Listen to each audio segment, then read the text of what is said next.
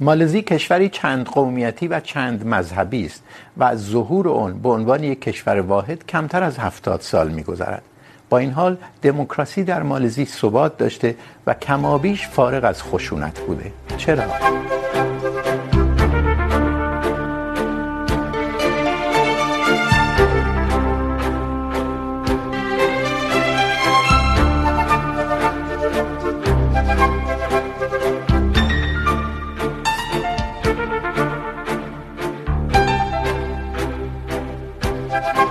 سلام.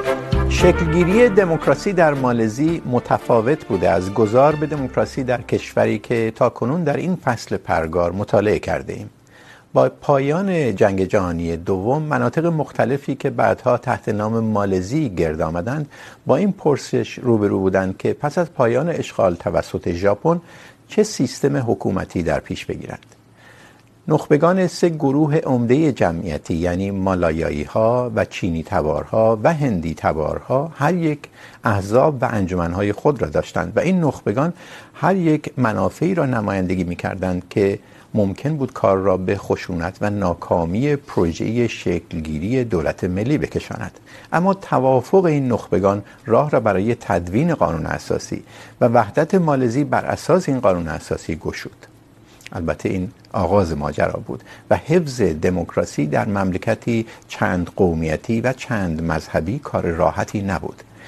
در بحث امروز پرگار، از مهمانهای برنامه میپرسیم چگونه شکلگیری دولت واحد و گذار به دموکراسی به طور همزمان میسر شد؟ عوامل اصلی در بقای دموکراسی در مالزی چه بوده و خطراتی که این دموکراسی را تهدید میکند چیست؟ آزاده پورزند پژوهشگر مطالعات جنوب آسیا در مدرسه مطالعات شرقی لندن میگوید میراثی که مالزی از دوران استعمار با خود داشت در استقرار دموکراسی و قانون اساسی سکولار اون مؤثر بوده. علیرضا صلواتی کارشناس اقتصاد سیاسی نه تنها بر عامل اقتصادی بلکه بر نقش آفرینی ساختار حکومت در تنظیم مناسبات میان گروه‌های ذینفع در توسعه تاکید می‌کند. خیلی خوش آمدید. خانم پورزند، از شما شروع کنیم. ما بگید اون عوامل اصلی که در سده پنجاه میلادی قرن پیش، به طور خاص 1957 که نقطه عطفی بود یعنی مناطق مختلف، مالایای شرقی، مالایای اصلی و حتی سنگاپور، اینا گرد هم اومدن و بخشی از برونئی و اعلام استقلال کردن و دموکراسی شکل گرفت. عوامل اصلی که دموکراسی شد چی بود؟ بله، من فکر میکنم یکی از مهمترین عوامل این بود که قدرت استعمارگر در اون برهه و در دهه‌های پیشین که بریتانیا بود در بیشتر سالها با وجود همه انتقاداتی که وارد به یک دولت و قدرت استعمارگر چون به نفعش بود که اون خطه‌ای که حالا مالزی نامیده شد دارای ثبات باشه و چون اون خطه در واقع شاهراه دریایی حساب میشد و برای تجارت خیلی مهم بود سعی سعیش در این بود که با با وجود حالا همه ساختارهای قدرت مشکل دار استعمارگری سعی کنه که یک انعطاف پذیری و صبوری از خودش نشون بده که وقتی مثلا سلطان نشین های مختلف اون منطقه با منافع مختلف با رقابت هایی که داشتن ممکن بود که به خشونت بیانجامه راه حلایی پیدا کنه که سعی کنه ثبات اون منطقه رو نگه داره. میانجیگری کرد میانجیگری کرد. و این دهه ها تمرین در واقع انجمنسازی یا به حالا به نحوی اگه بخوایم به صورت مدرن بگیم جامعه مدنی ساختن کم کم به صورت احزاب مثلا گروه های هندی چینی مالایی و سایر گروه های اتنیکی در واقع تمرین گفتگو برای به یه راه حلی رسیدن به نظر من خیلی کمک کرد که در اون مقطع تاریخی که حالا به تدوین قانون اساسی انجام فهمید این گروه ها فرصت داشتن در زمان پیش از اون همدیگر رو بشناسن و با هم مراوداتی انجام بدن که در قالب گفتگو بود. این به نظر من خیلی از شاید همه عوامل دیگه مهمتر بود که خب البته جغرافیای مالزی رو باعث شد که چنین ثباتی رو دولت بریتانیا از اون منطقه بطلبه.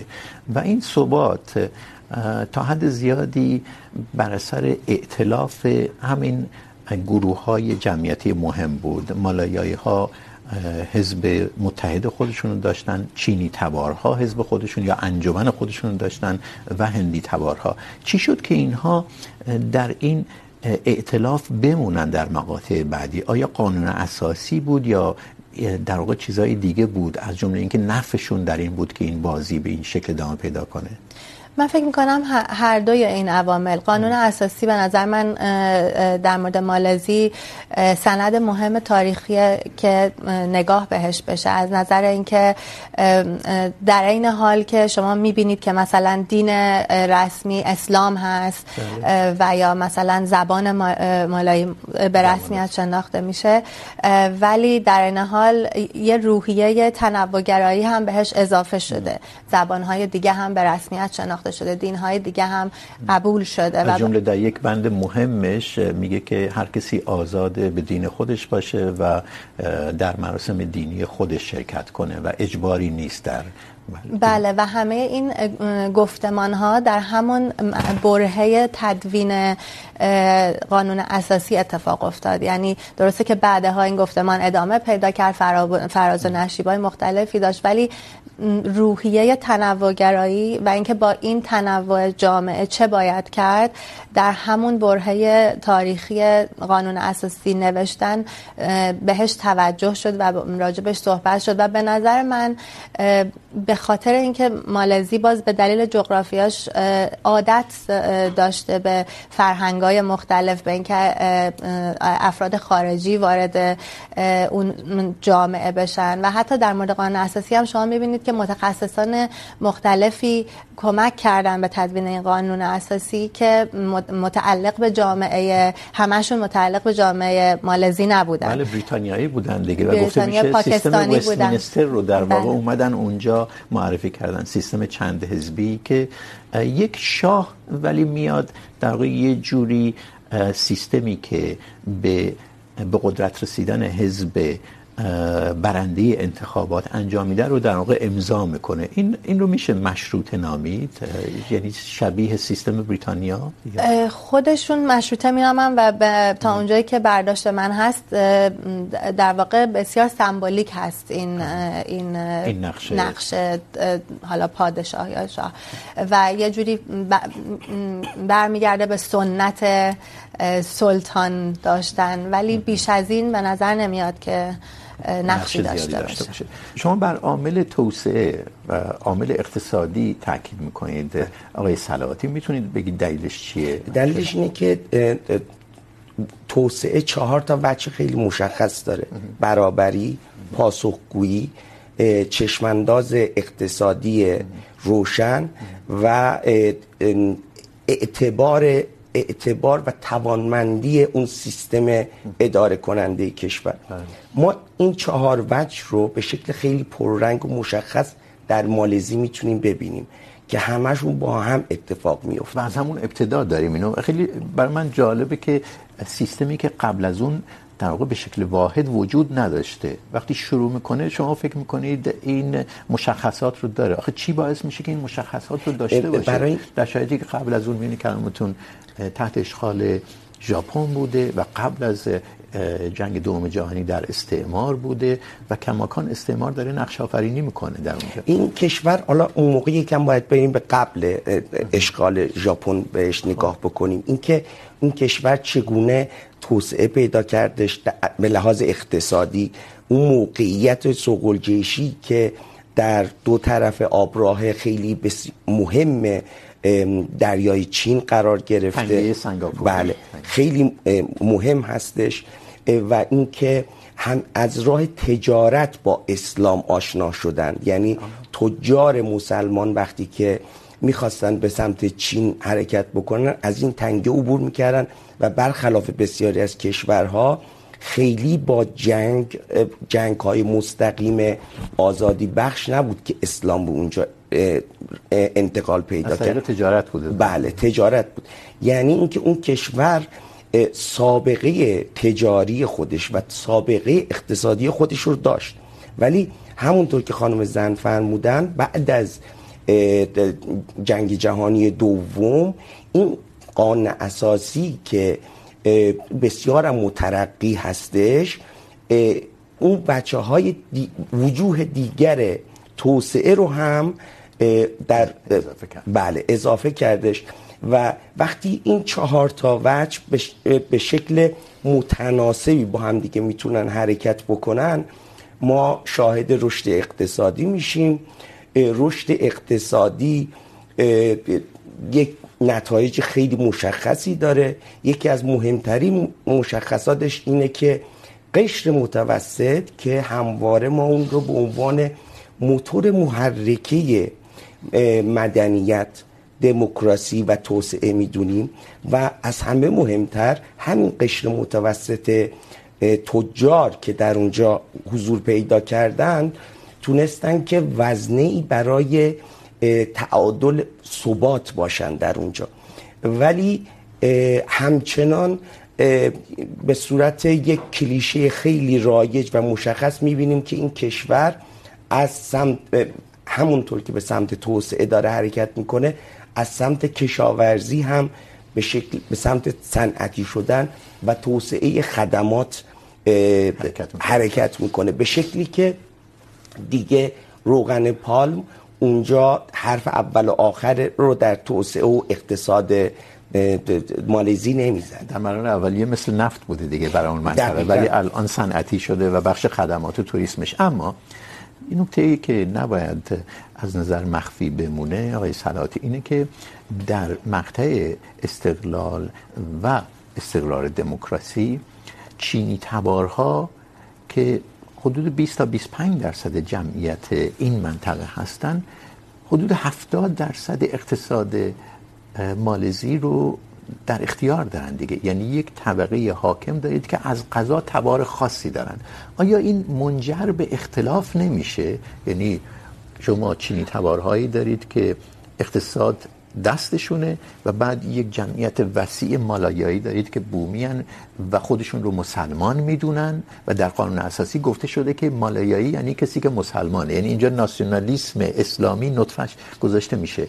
خب اینها علیه این جمعیت چینی تبار. نمیگیم چینی چینی تبار، چون به گفته شما از طریق تجارت اومدن اینجا نمیشورن. دلیلش چیه که این شکاف قومیتی و مذهبی باعث جنجال یا بحران نمیشه؟ یکی از مهمترین مسائلش همین که عرض کردم. شما وقتی که ثروت مشخ... ثروت معقولی دارید و برابری در اون کشور تا حد زیادی دیده شده این قشرهای اقلیت منفعت خودشون رو در ثبات میبینن. علاوه بر این که کشورهای همسایه هم به خاطر موقعیت بسیار مهم مالزی در اون تنگه هیچ علاقه ای به تشدید این بحران ها نداشتن بین. ندارن. مثلا هندی ها که از زمان بازم قبل ترش هند شرقی اونجا حاکمیت داشتش و هندوها بودن بودایی ها بودن و چینی هایی که الان بیشتر حالا مسیحی هم هستن البته الان رو دارم صحبت میکنم هستن. همشون منفعت خودشون رو در این میبینن که اون کشور به همین ادامه بده. همین حالت ادامه پیدا بکنه. و این اتفاقی نیستش که تمام روابطش با کشورهای همسایه همیشه روابط بسیار دوستانه و آرام و معقول شما عامل خارجی رو هم مهم میدونید. عامل خارجی به معنی کشورهای همسایه عامل منطقه‌ای. دقیقا.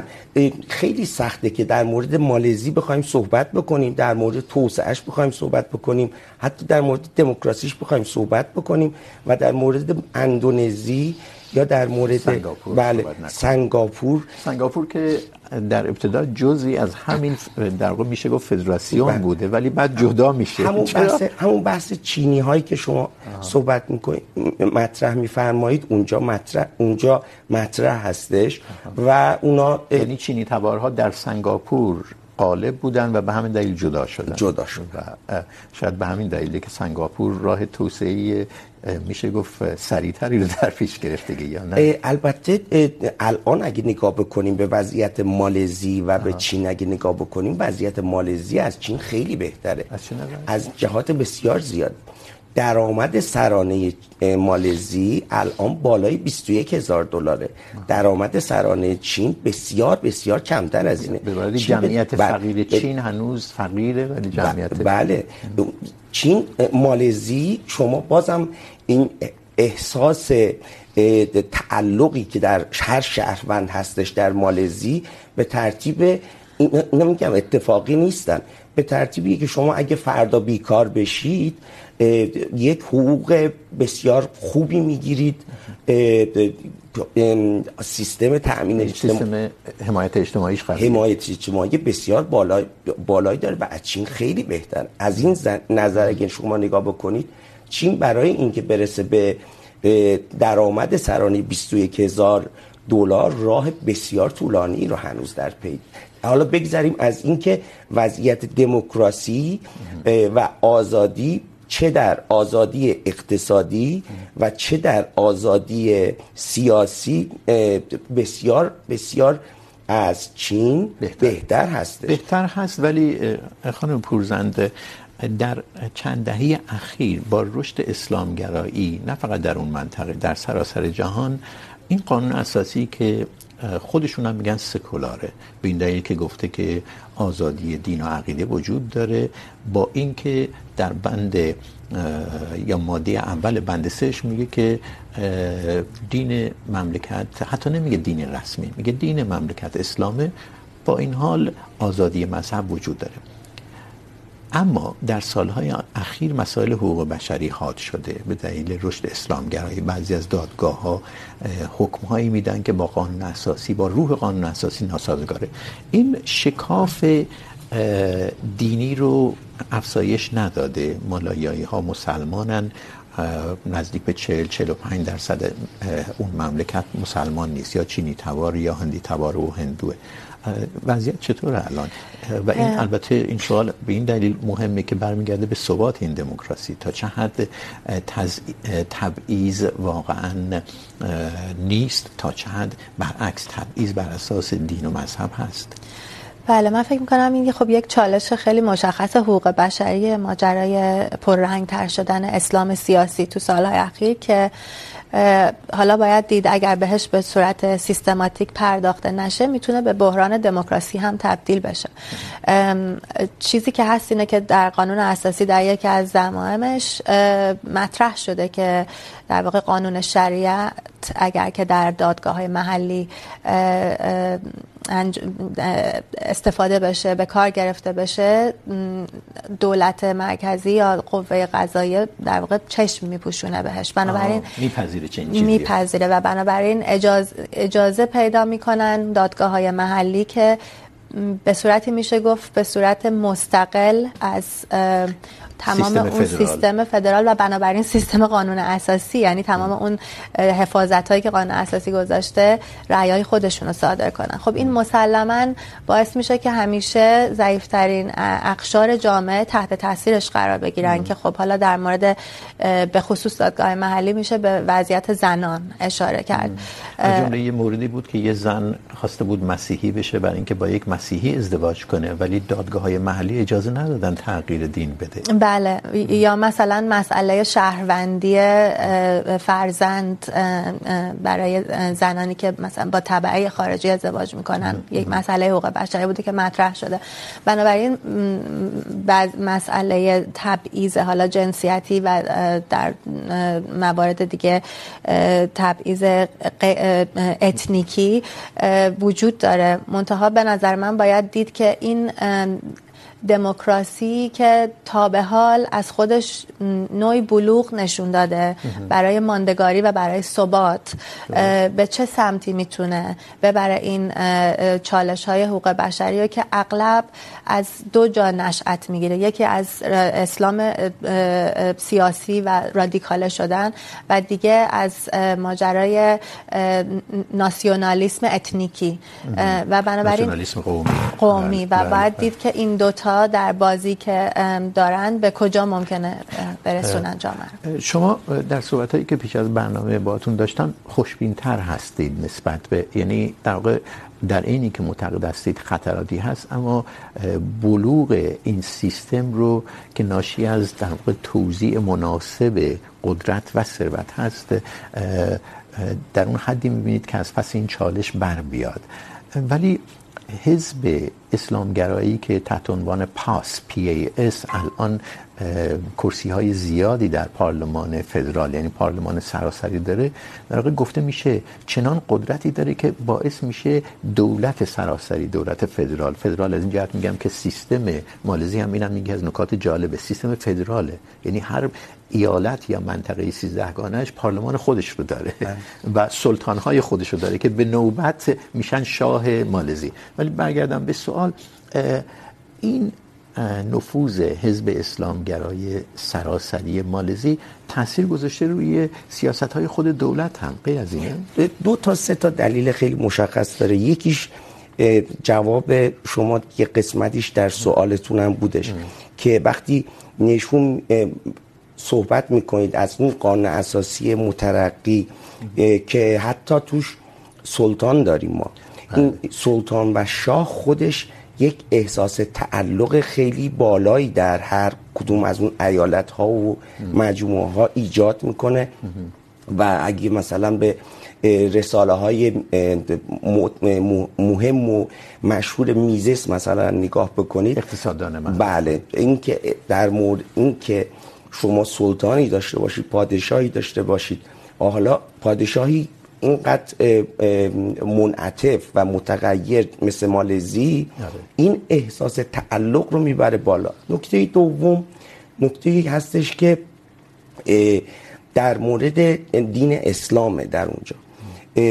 دین اسلام در همین چهار پنج دهه گذشته از یک اقلیت به تبدیل به اکثریت شده. ولی یعنی مالاییایی ها در مقطع استقلال و شکلی مالزی اکثریت نداشتن؟ نداشتن. و این خیلی مسئله اخیری هستش. حالا الان عدد تعدادشون هم خیلی رو به رشد همچنان. ولی مسئله دوم اینجا مطرح هستش مطرح میکنم که این تطابق ادیان ابراهیمی به خصوص یهودیت و اسلام با سیستم و تفکر اقتصاد آزاده. که در مالزی این رو میتونیم ببینیم. متشابه متشابهات هم خیلی زیاده. اینو شما در اندونزی هم میتونید ببینید در مثلا در ترکیه هم میتونید ببینید. معتقد هستید ایدئولوژی اسلامی کمک کرده به فراگیرتر شدن اون چه که شما اقتصاد آزاد مینامید یا خیلی سرمایه داری مینامید بله. اینا مطابقت داره. یعنی حتی اگه شما به علمای اولیه لیبرالیسم هم اگه نگاه بکنید اونا اغلب کسانی هستند که مؤمن مسیحی هستند انسان های بسیار معتقدی هستند که همین ادیان ابراهیمی عرض میکنم خدمتتون. یا وقتی مثلا به شیلی شما نگاه میکنید اونجا هم برادر پسران شیکاگو رو کاتولیک ها میارن در هم اقتصاددان های معتقد به بازار آزاد هستن که به دعوت کلیسا منظور شما چیه؟ یعنی شما میخواید بگید که در عین اینکه رشد اسلامگرایی داریم این اسلامگراها با سیستم بازار آزاد که مبنای اقتصادی مالزی است مشکلی ندارن. مشکلی ندارن. ولی در حیطه مدنی و سیاسی چی؟ در, در حیطه حقوق شخصی چی؟ بله در این مطلب سومی بود که میخواستم عرض بکنم. اینه که اصولا آزادی با آزادی با آزادی اقتصاد یکی نیست بله. این رو خیلی وقتا اشتباه میگیرن فکر میکنن جایی که دموکراسی داریم لزوما ما آزادی اقتصاد هم داریم جایی که آزادی اقتصاد داریم حتما دموکراسی بله. حتما نیست چنین نیست. بله. بله. اینجا بازم میرسیم اینجا بازم یک تعادلی رو بین این دو بچه بسیار مهم میبینیم که بین آزادی ها و بین اقتصاد آزاد که حالا اون رو توی سوال بعدی من بیشتر. بهش میپردازم. که چجوری عجم اغلو رابینسون این تعادد رو تعریف میکنن و کشورها رو دسته‌بندی میکنن بله. که چجوری میتونن ثبات و ثبات داشته باشن یک و نگران از بیس... رشد رادیکالیسم یا افراطی گرایی و اینا کمتر باشه خب اشاره شما به عجم مغلو و رابینسون و کتاب هایی است که در ایران هم اتفاقا ترجمه شدن یک کتاب معروف، چرا ملت ها ناکام میمونن و کتاب بعدی راه باریک آزادی. فرصت خواهید داشت به اینا بپردازید ولی خانم پورزند اون چه که آقای صلواتی در مورد سیستم سیاسی فدرال گفت باید یه مقدار بیشتر باز بشه در این بحث. نه تا از مناطق تشکیل دهنده مالزی سلطان نشین هستن.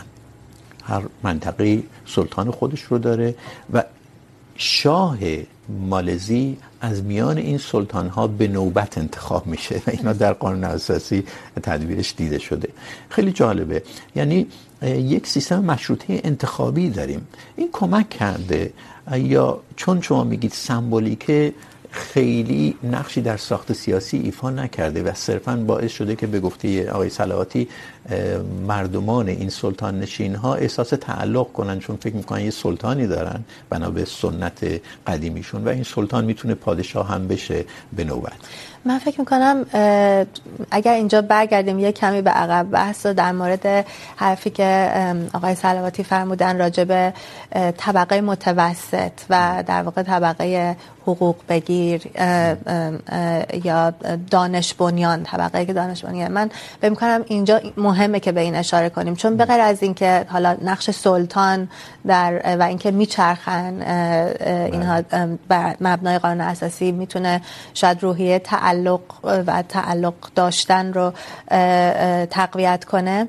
اینکه در تاریخ مالزی به نظر میاد که اقلیت های مختلف گروه های قومی مختلف حداقل تجربه اینو داشتن که بتونن از طریق کسب دانش و فرصت های کسب دانش برسن به یک مرحله از مدیریت متوسط آها. پس بنابراین اگر هم به بالاترین سطح نرسن, نرسن حس رشد وجود داشته براشون. از نظر سیاسی، از نظر اقتصادی همونجوری که ایشون بیشتر میدونن در موردش. و این به نظر من یک کلید راهگشایی بوده برای اینکه این گروه ها نه فقط احساس تعلق کنن، حس کنن که دارن به جلو میرن و بعد هم جامعه مدنی رو تقویت کرده. چون به دلیل اینکه هر کدومشون اومدن بر اساس منافع خودشون احزاب مختلف مختلف انجمنهای مختلف مؤسسه های مختلف تاسیس کردن و این تاریخچه داره. مطبوعات مختلف تاسیس کردن. یه جورایی مثل حالت محل محلی اما جوامع جوامعی هستش که دارای پویاییه و داره گفتمان رو تمرین میکنه. اونجایی خب مسئله ساز میشه که یکی از اینها در حدی غالب میشه که مثلا حق اعتراض براشون برای محدود میشه و این یکی از چیزاییه که الان یه کمی داره اگه مثلا به گزارش های حقوق بشری نگاه کنید حق اعتراض کردن یکی از موضوعاتیه که گروه های حقوق بشری بهش میپردازن. به عنوان چیزی که احتیاج هست که بیشتر روش بخصوص در دوره‌ای که فکر می‌کنم خیلی از ایرانی ها میشناسن تحت عنوان دوره مهاتیر محمد. یک نخست وزیری که تا حدی میشه گفت اقتدارگرا بود و در اینی که نمیشه گفت دیکتاتور بود، برای اینکه سیستم سیاسی اجازه نمیداد، ولی بر با دست آهنین میچرخون قضایا رو. و البته میچرخون به این معنی مثبت هم هست که حزبی که مهاتیر محمد داشت مانع تشدید شکافای قومیتی مذهبی شد. اما این حزب مهاتیر محمد که اگر بخوایم یه معادلی براش پیدا کنیم، باید جبهه ملی نامیدش دیگه. جبهه ملی مالزی جبهه مالاییایی ها بود و مالاییایی ها حتی در قانون اساسی هم گنجوندن که یه امتیازهایی دارن. چرا این رو گنجوندن؟ برای اینکه این در تقابل یا شاید بشه گفت رقابت با چینی تبارها بود که نبض اقتصاد رو در دست داشتن. آیا این چیزی که شما میگید که همه فرصت داشتن که به یه حدی از امتیازات اجتماعی برسن، برای گروه های اقلیت جمعیتی، اقلیت نه از نظر ثروت از نظر جمع یعنی چینی تبارها و به خصوص هندی تبارها که فقیر بودن و قومیت اقلیت هم بود. برای اونها هم فراهم بود آخه؟ در در حدی که فقط در واقع کنترل بکنه خواسته ها و اعتراضاتشون حتی در دوره استعمار بریتانیا همین وجود داشت که یکی از دغدغه ها این بود که گروه های چینی دارن اعتراض میکنن و ممکنه که تبدیل بشه مثلا به نوعی از شورشی که در هند دیدن خونین نسبت به قدرت استعمارگر. بنابراین در حدی که مثل حالت مسکن بودش نه اینکه یه راه حل پایدار. وضعیت رو در اون حد امتیازات بدن به غیر مالاییایی ولی به نظر من اهمیتش باز این امتیازات دانش بنیان بود. یعنی. خیلی از مثلا چینی هایی که وارد سیستم اداری شدن به, به واسطه تحصیلاتشون وارد شدن. بنابراین یه سری فرصت های جسته گریخته تحصیلاتی هم اینجا به وجود اومد براشون. این طبقه متوسطی که شما هم بهش اشاره کردید اینها از اقلیت های مالزی هم هستن. یعنی هندی تبارها و چینی تبارها تونستن از نظر سرمایه اجتماعی هم رشد کنن. بله. توسعه توزیع ثروت هم در مالزی وضعیت بسیار مناسبی داشته. در, در سالهای البته نمیتونم بگم سالهای اخیر برای اینکه در سالهای اخیر حالا توضیح میدم که یکم افت داشته. به لحاظ توزیع ثروت و اقتصاد آزاد یکم مشکل داشته. ولی این فرصت ها برای اینکه برای اغلب شهروندان جدای از دین و مذهب و ایناشون شناخته شده مسائل پایه‌ای اساسیشون. یعنی حد اقل هاشون تأمین شده. ما شاهد افرادگرایی چندانی در مالزی نیستیم. یک کتاب خوبی هستش مهندسین جهاد. یه جامعه شناس ایتالیایی نوشتن این کتاب رو. درسته که در مورد اسمش جهاد داریم فقط در مورد اسلام نیست. این توضیح میده که چطور اقلیت ها ممکنه که افرادگرا بشن. افرادگرا بشن رادیکال بشن. شما همیشه دیگر ستیزی اقلیت ستیزی رو میبینید. مثلا در اروپا علیه یهودیت ما همیشه ما این رو دیدیم. در امریکا ما سیستم های مذهبی خیلی افراطی داریم نمیدونم هامش ها رو مثلا داریم. خب اگه برگردیم مالزی بل... وقت رفتش ما... مالزی هم اگه بخوایم برگردیم این توضیح میده که این ثبات اتفاقی نیست. شما وقتی حقوق نسب... پایه حد اقل های حقوق مناسب رو برای افراد جامعه میبینی چه حقوق سیاسی و چه حقوق اقتصادی. این مجموعه به سمت افراد کم بله. ولی نکته خیلی مهم اینه که عین واکسن عمل میکنه. یعنی بدن شما رو اگر شما این چهار بچه توسعه رو که عرض کردم در ابتدا داشته باشید این آزادی های مسرح در قانون اساسی رو داشته باشید. پادشاهی دارید که احساس تعلق میده به ایالت های مختلف به نوبت. این باعث میشه که احتمال دیگر ستیزی و افراطیگری و رادیکالیسم توش کمتر بشه. کمتر بشه ولی کماکان این خطرات وجود داره. همیشه. کما اینکه ما در مالزی یه دوره‌ای داریم که اصلا تحت عنوان دوره ناآرام مالزی ازش یاد میشه. 1948 اگه اشتباه نکنم پیش از شروع استقلال تا 1960 که در اون دوره چریک های کمونیست چون چین اون بالاست دیگه بله، و بله. چین وقتی کمونیست میشه بله. تاثیرش سراسر اون منطقه و اینها چینی نه چینی های ثروتمند بله. بلکه چینی های فقیری هستند که جنگ چریکی رو بله. اعلان میکنن و پروژه دولت واحد ملی بله. در واقع در خطر قرار میگیره دیگه شما وقتی میفهم شما چی فرمودید الان همین الان فرمودید چینی های فقیری هستند که ببینید رادیکالیسم یکی از بسترهای بسیار مساعدش فقره. خانم پورزند پدیده غریبی که ما در مالزی میبینیم، برخلاف شیلی و کره جنوبی، این است که قانون اساسی در ابتدا خیلی دموکراتیکه و تبعیض بین ادیان نیست. به این معنا سکولاره، ولی در اعصار بعدی، به دلیل اینکه حزب حاکم در این دوره طولانی حزب مالایایی هاست، میاد یه تغییراتی در قانون اساسی میده که کمتر دموکراتیک باشه. برای اینکه حقوق بیشتری به مالایی‌ها بده که خودشون رو مسلمان میدونن. و این پدیده عجیبیه. آیا این ممکنه به سمتی ببره که قانون اساسی از محتواش توهی بشه؟ چون تغییر قانون اساسی بر اساس خود این قانون اساسی هم کار سختی نیست. دو سوم کرسی های پارلمان رو کافیه داشته باشید.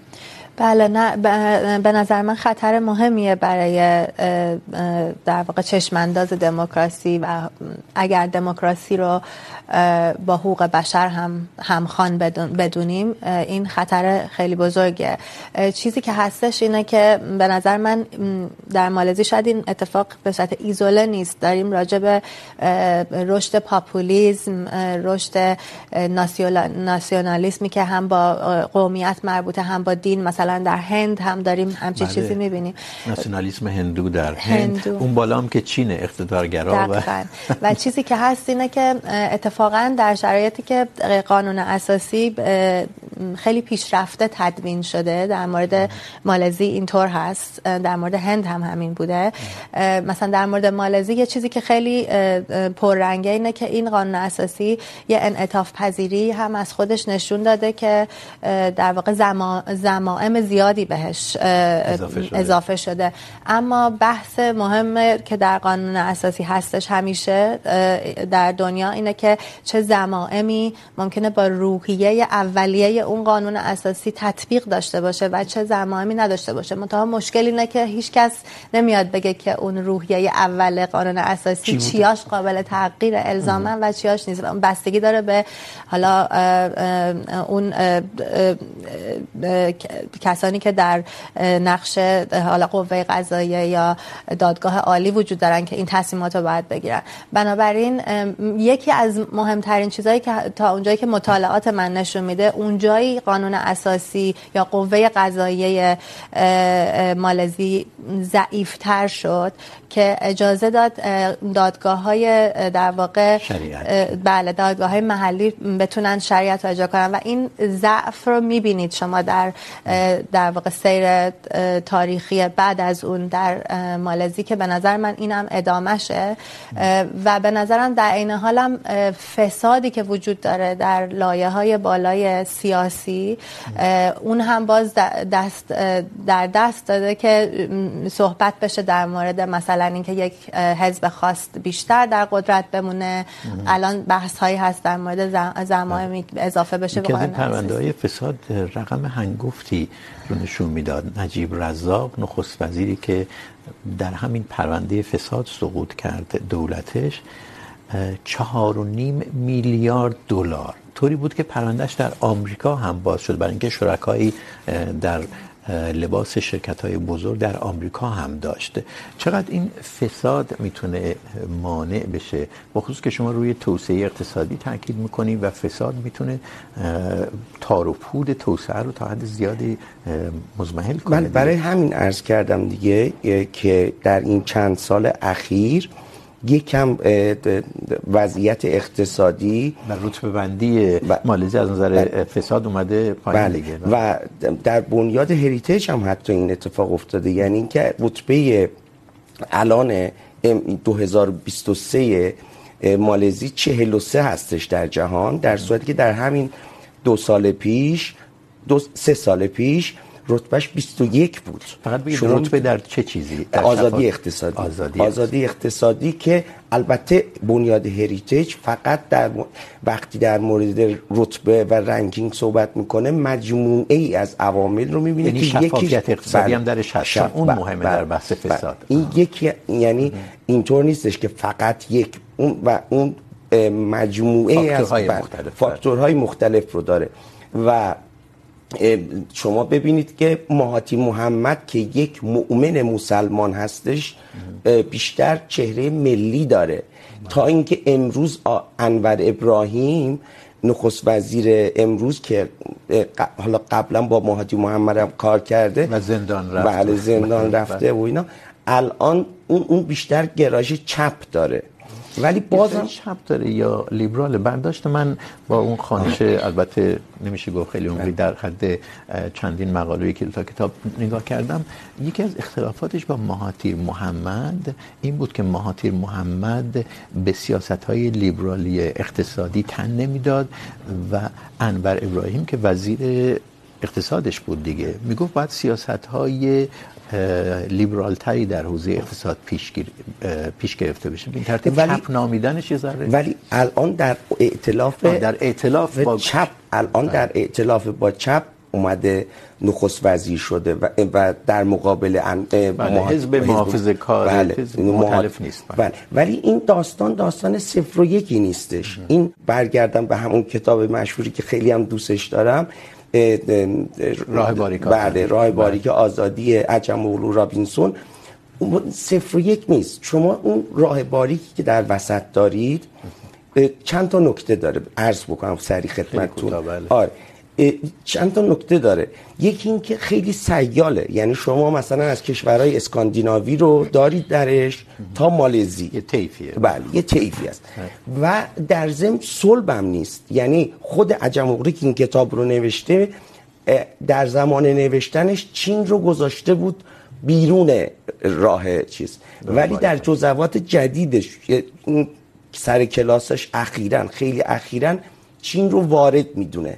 یعنی فکر کرده که این حرکت کرده که وارد اون راه باریک خب حالا در مورد مالزی بدونن عجم اغلو و رابینسون چی میگن در راه باریک آزادی؟ یعنی تزشون چیه که این راه باریک یا کوریدور تنگ بر اساس عنوان انگلیسیش اگر بگیم کشورها توی این کوریدور تنگ باقی میمونن. چه عاملی باعث میشه باقی بمونن و نیفتن بیرون؟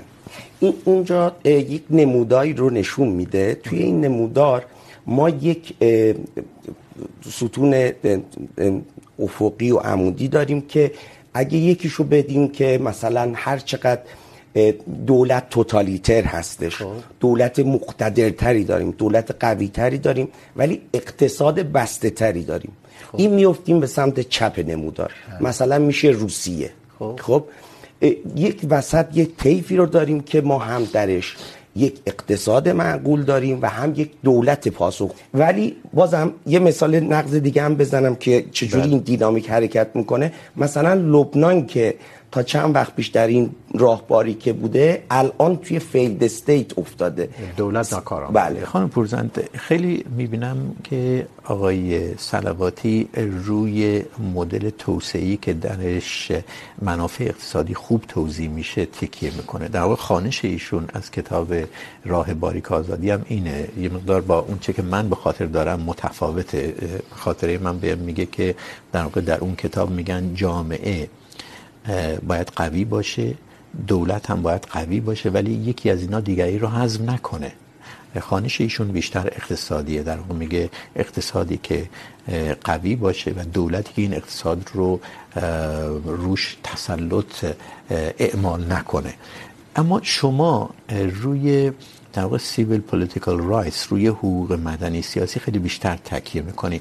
آیا این حد از آزادی اقتصادی و میشه گفت زینف بودن گروه های مختلف در بازار آزاد اقتصاد، این رو در حوزه حقوق مدنی و سیاسی هم میبینیم؟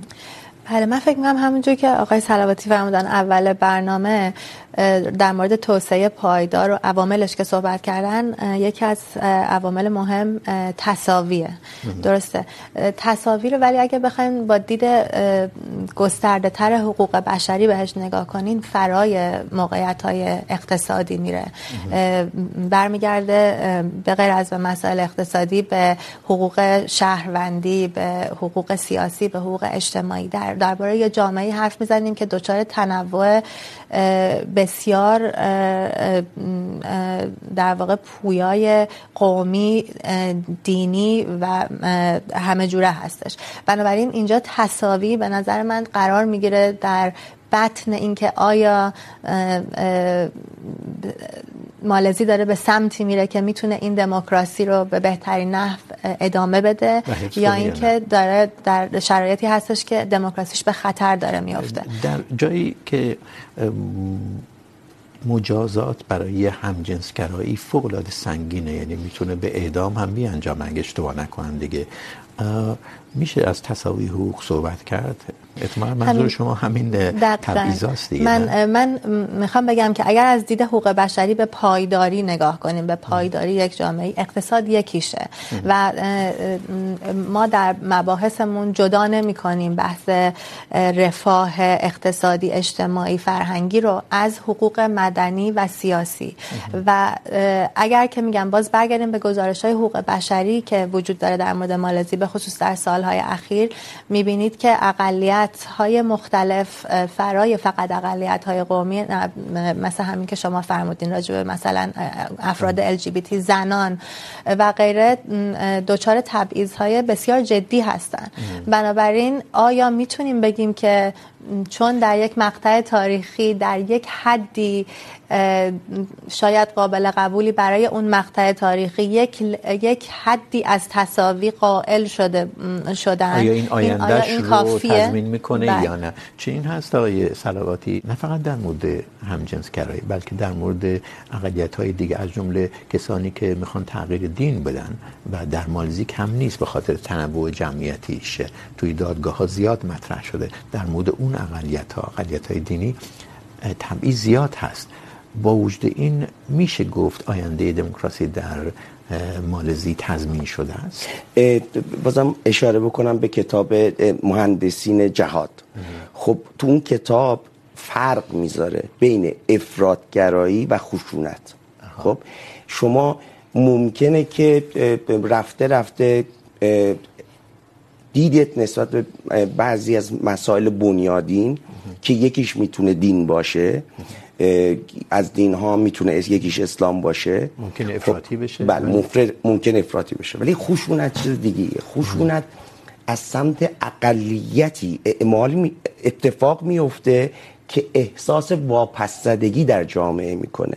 یعنی این دوتا رو از همدیگه جدا میکنه. آیا منظور شما این است که چون خشونت نیست دموکراسی در مالزی آیندهش تضمین شده است؟ همین این وقتی که ما از یک صحبت میکنه در اون کتاب از عجم اغلو بازم این به خاطر اینه که صفر و یک نیست. یعنی شما اینطوری نیستش که بذاره دینامیکی شما اینها رو دستاندازهایی مینامید. پارازیتهایی مینامید در که, که با مثلا برابری مثلا با پاسخگویی مثلا با رشد اقتصاد مثلا با توسعه و آزادی اقتصادی، اینا بالانس میشن. ولی هیچ وقت شما نمیتونید مطمئن باشید که این اتفاق نمیفته متوجه هستم.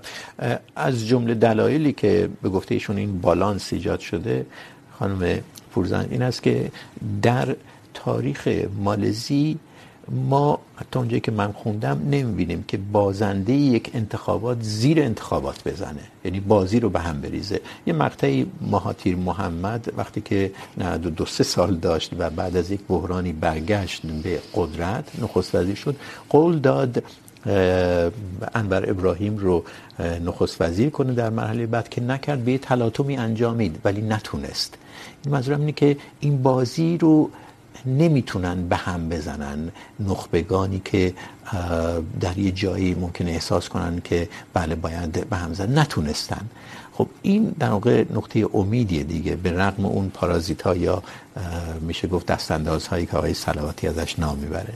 نه؟ بله، به نظر منم نقطه امیدیه و نشون میده که جامعه در چه سطح حالا مثلا پارلمان و مدیریت و نخبگان بچه در سطح پایینتر به گفتگو معتقده و به, به یک سری از عناصر دموکراسی عادت کرده.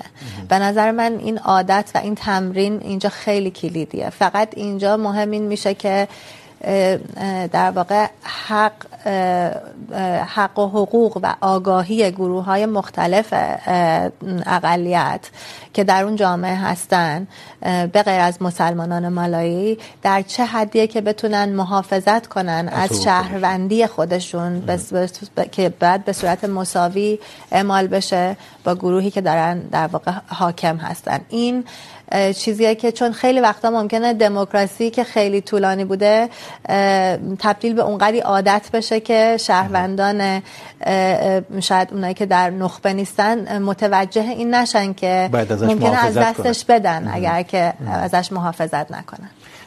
البته رقم های مشارکت در انتخابات در مالزی نشون میده که شهروندا آگاهن به اینکه از این دموکراسیشون باید محافظه کنن محافظت کنن. اما بادهای پوپولیسم اقتدارگرایی از سمت هند از سمت چین میاد دیگه. پوپولیسم چقدر میتونه مشکل ساز بشه در مالزی؟ ببین بازم بازم این یه الگوی جهانی داره. وقتی اروپا رو میگیره وقتی که بله همین دقیقاً من میخواستم مثال میخواستم انتخابات دور دوم ترامپ رو مثلا بگم. اون اتفاقی در کنگره افتاد. وقتی ما همچین چیزی رو در آمریکا میتونیم ببینیم. در مالزی چرا نتونیم ببینیم؟ ولی بیخ گوششون در اقتدارگرایی هندویی اعمال میکنه. بله. حالا بازم هند یا خیلی بهتر از همسایگان دیگری همسایگان دیگری دارن که خطرناکتر هم میتونن باشن چین خودش میتونه مسئله مسئله مهمی رو درست بکنه. ولی دارم به شما میگم وقتی ما در مورد آمریکا این رو میبینیم که یک نفری میخواد که بیاد زیر میز ولی بازم اونجا اون ساختارهای چهارگانه ای که همون ابتدای عرایزم داشتم میبینیم که جلوی یک نفری که صد درصد میخواسته که بزنه زیر میز رو میتونه بگیره موفق. بله. بسیار عالی. فقط اینجا شاید باید اشاره کرد به کتاب دیگه ای از عجم اگلو و رابینسون چرا ملت ها ناکام میمانند. که اشاره میکنه به ساختارها و نهادها مقایسه آمریکا و مکزیک اونجا مقایسه اصلیه که در آمریکا ساختارهایی وجود داره که مانع میشه جامعه بغلطه به سمت مثلا پوپولیسم. به نظر میاد مالزی هم این ساختارها هست دیگه. قوای منفک از هم قوه قضاییه به خصوص دخالت نمیکنه. تا حدی که میشه البته دادگاه شریعت مثلا قانون اساسی و سیستم چند حزبی پارلمان مجلس اعیان سناتور اینها این نهادهای و ثروت و ثروت و ثروت طبقه متوسط. خیلی ممنونم. به آخر پرگار این هفته میرسیم. تشکر از اینکه این بحث رو تماشا کردید. و همینطور از مهمانهای برنامه آزاده پورزند و علیرضا صلواتی. از اینکه پرگار رو میبینید یا میشنوید، یک دنیا ممنونیم. از اینکه پرگار رو به دیگران توصیه میکنید فوق العاده خوشحالیم. پیام های تشویق از جانب شما به اشکال مختلف به ما میرسین، بهترین انگیزه برای ادامه پرگاره امروز از میان پیام هایی که ما رسیده یکی رو که آقای آرش جباری نوشته، براتون میخونیم. آقای جباری گفته، بحثی در مورد لیبرالیسم اجتماعی ضبط کنید. بله، آقای جباری، قصد داریم بیش از یک بحث در مورد اصول لیبرالیسم، در مورد پدران لیبرالیسم و در مورد لیبرالیسم در قرن 20 و 21 ضبط کنیم. امیدواریم مهمان مهمانهای مناسب پیدا کنیم. شب و روز از شب و روز بر همه شما خوش. منتها قبل از پایان بگم که در برنامه هفته آینده ما یک بحث نظری خواهیم داشت، جنبندی مسئله گذار به دموکراسی با عطف به چهار کشوری که در برنامه پرگار در چهار هفته اخیر داشتیم.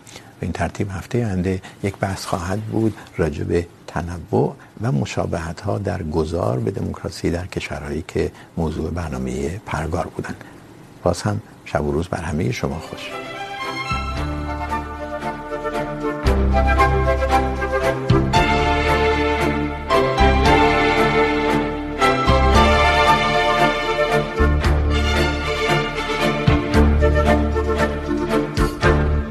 آقای صلواتی مشاهدات شما چون مالزی رفتید چی بهتون میگه؟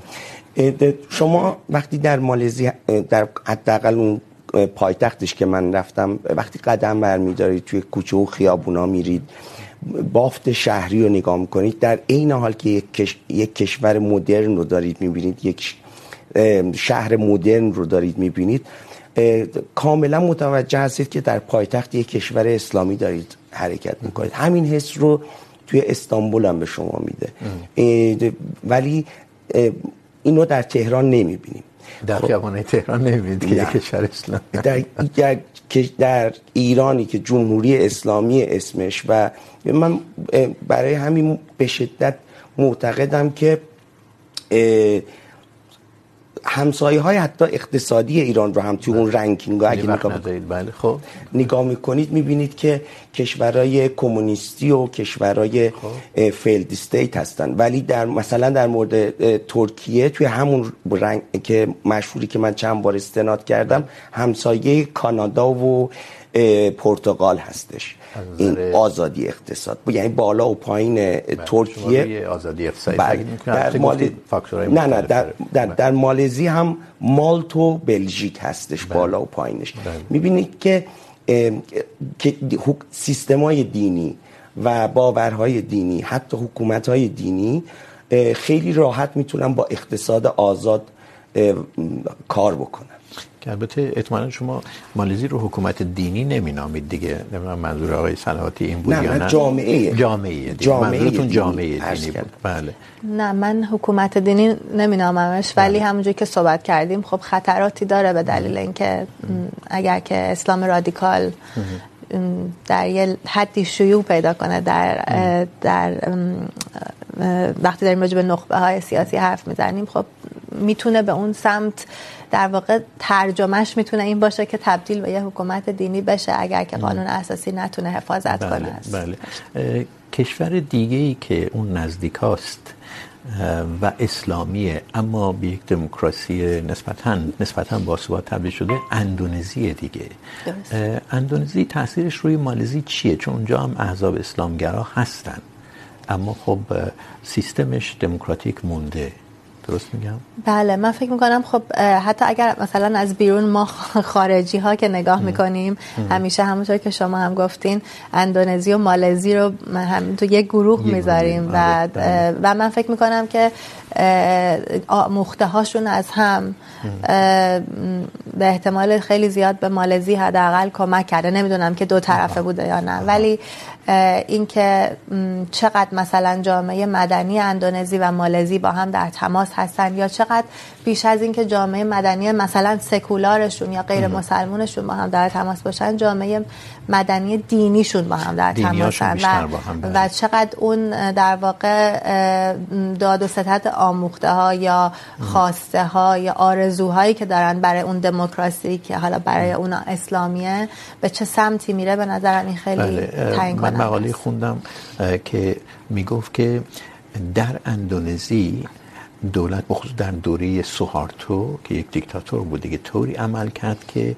اسلامگرایی از نظر مخفی شد و به همین دلیل الان اسلامگرایی خطر بیشتریه. ولی در مالزی با مهارت بیشتری دولت اومد یه جوری اسلامگراها رو کوآپت کرد یعنی جلب کرد و سیاست هایی در پیش گرفت که اسلامگراها رو خل سلاح کرد. بله. که این باعث شد که یه مقداری تضییع حقوق بشری بشه. ولی عملا سناریوی اندونزی ازش پرهیز شد. یعنی اسلامگرایی به اون شکلی که در اندونزی افراطی شد نویسنده میگفت در مالزی حداقل تا حالا نشده. باید دید. بسیار خوب.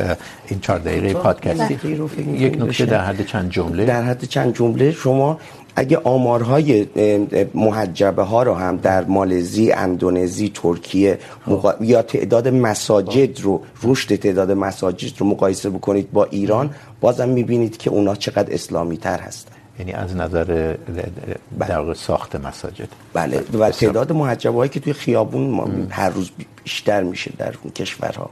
بله البته جالبه حالا که گفتید یه جمله من هم دو جمله بگم. وقتی من درس میخوندم در استرالیا دخترای اهل مالزی روسری داشتن ولی شلوار جین بسیار تنگ داشتن. این جالب بود برام. من من که تازه از ایران رفته بودم اونجا. بسیار عالی. نشون میده چقدر اسلامیت میتونه متفاوت باشه. خیلی ممنونم. لطف کردید.